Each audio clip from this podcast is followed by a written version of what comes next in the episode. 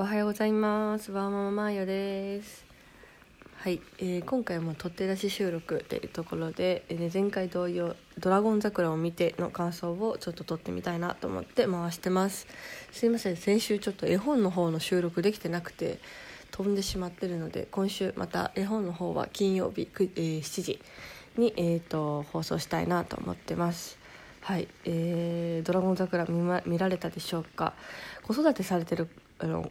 ご家庭は見られてるケース多いんじゃないかなと勝手にニーズとして思ってるんですけど、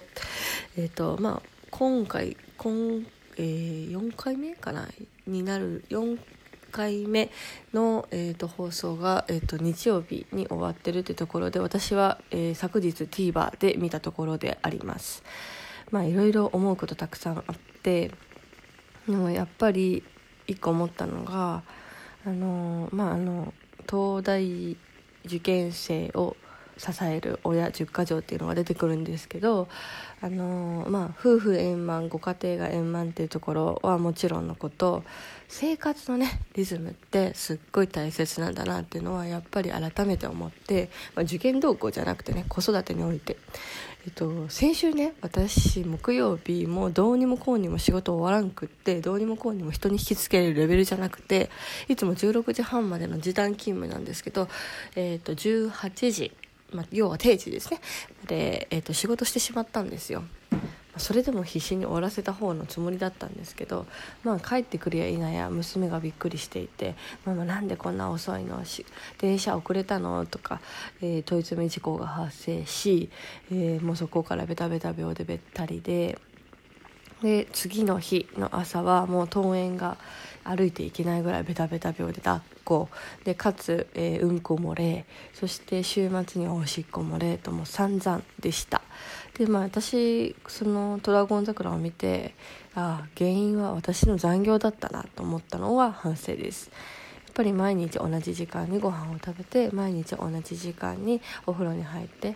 みんな家族みんなで朝ごはんを食べる、えっと、一定の時間にお風呂を入れさせるようにっていうのが10か条に入ってたと思うんですけどいやいやまさにそうだな。それはもう受験生だけじゃなくて、うん、幼児もそうなんだなっていうのがなんかすごい、うん、あの反省であったし残業ができないんですよ。わあママって。